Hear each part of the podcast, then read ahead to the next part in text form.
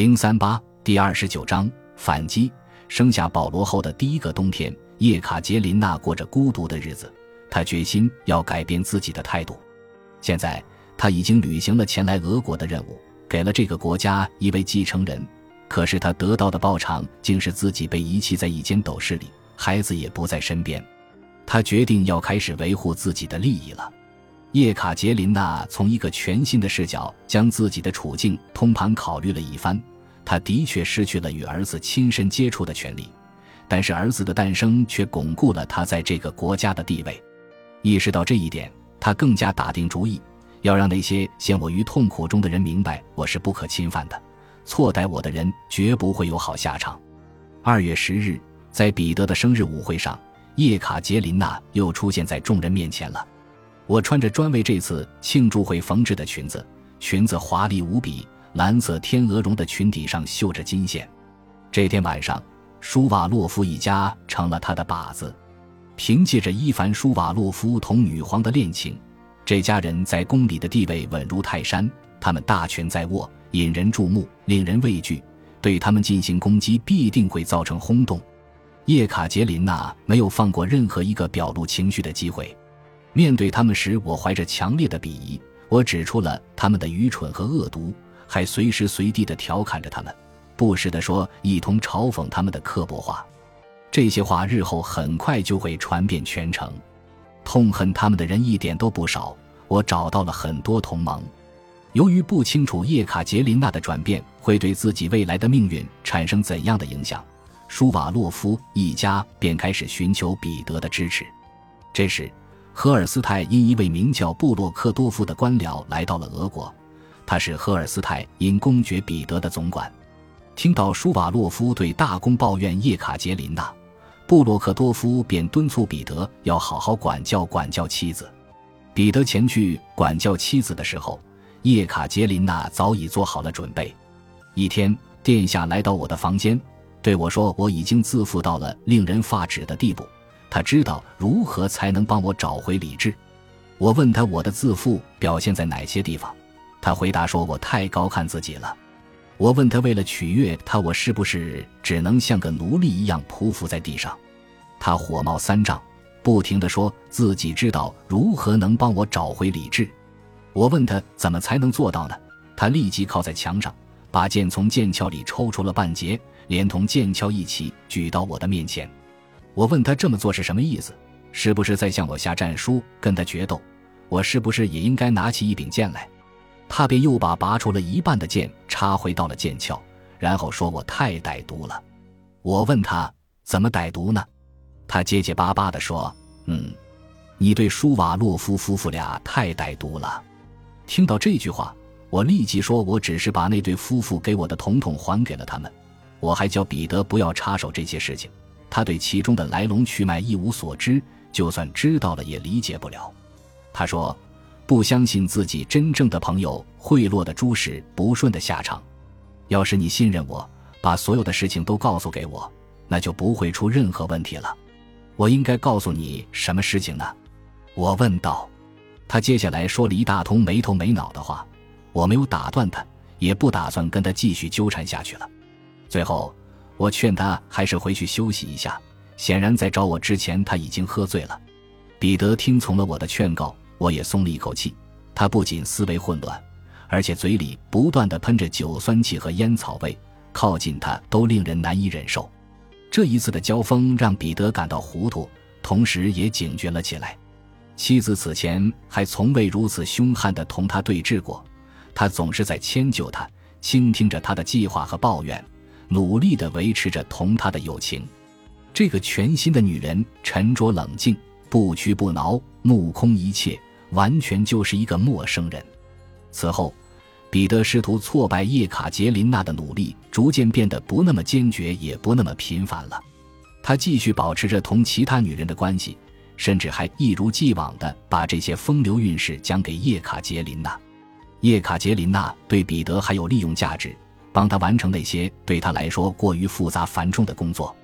作为皇位继承人，彼得也仍旧是叶卡捷琳娜称后的机会。一旦他成为沙皇，她就会成为皇后。但是，叶卡捷琳娜逐渐意识到自己的命运不再仅仅取决于丈夫一个人了。现如今，她可是未来沙皇的母亲。结束同彼得的对峙后，当晚叶卡捷琳娜在客厅里玩起了扑克。突然，亚历山大·舒瓦洛夫走到了她的身旁。舒瓦洛夫提醒叶卡捷琳娜说：“她现在挂在裙子上的饰带和蕾丝都是女皇禁止宫中女人佩戴的。”叶卡捷琳娜让伯爵省省力气吧，不用费心来提醒我，我绝对不会佩戴任何能给女皇陛下添堵的东西。我告诉他，德行无关乎美貌、华服或者是珠宝首饰。对于这些东西来说，一旦有一样褪色了，其他几样也就变得可笑起来。但是人的品格却是天长地久的东西。听着我的这番评论，他的脸抽搐了起来，然后就离去了。几天后，原本盛气凌人的暴徒彼得变成了摇尾乞怜的可怜虫。他告诉叶卡捷琳娜，布洛克多夫建议他向女皇要一笔钱，以支付他在赫尔斯泰因的开销。叶卡捷琳娜问彼得是否还有其他的补救方法，彼得说自己会让他看一看文件。叶卡捷琳娜一边审阅文件，一边对彼得说：“在他看来，彼得不需要向姨妈要钱就能度过这个难关，而且女皇很有可能会拒绝彼得的请求，因为六个月前他已经给过他十万卢布。”彼得对叶卡捷琳娜的建议置若罔闻，最终还是向姨母开了口。根据叶卡捷琳娜的技术，彼得当然是一个子儿都没有得到。尽管已经被告知必须削减在赫尔斯泰因的赤子，彼得还是决定将赫尔斯泰因军队中的一支小分队召到俄国来。急于向主子献媚的布洛克多夫立即对这个决定表示支持。彼得没有向憎恨赫尔斯泰因的伊丽莎白女皇透露这支代表团的规模，他只告诉他这都是些不值一提的细枝末节，而且如果受到亚历山大·舒瓦洛夫监管的话。那么该计划就完全不成问题了。在布洛克多夫的参谋下，彼得还设法向自己的妻子封锁了赫尔斯泰因军人即将到达俄国的消息。得知此事后，叶卡捷琳娜一想到此事将会对俄国舆论和女皇造成的灾难性影响，就感到不寒而栗。当大批战士从基辅赶到俄国时，叶卡捷琳娜同亚历山大·舒瓦洛夫一道站在奥拉宁巴姆宫。看着身着蓝色军装的赫尔斯泰因步兵从身前走了过去，舒瓦洛夫的脸又抽搐了起来。很快，问题就出现了：守卫奥拉宁巴姆宫的是俄裔芬兰军团和阿斯特拉罕军团。有人告诉叶卡捷琳娜，当看到赫尔斯泰因的士兵时，这些人说：“该死的德意志人不过是普鲁士国王的木偶罢了。”在圣彼得堡。有人将荷尔斯泰因人的存在看作奇耻大辱，另有些人觉得非常滑稽。叶卡捷琳娜觉得整件事就是一个古里古怪的恶作剧，但是这个恶作剧很危险。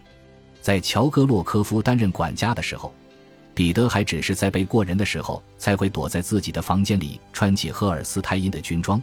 现在每次出现在伊丽莎白女皇面前时，他都会穿着这身军装。荷尔斯泰因战士的到来让他欢欣鼓舞，他跟他们一起住在营房里，成天忙着操练他们。除此以外，他还必须养活他们。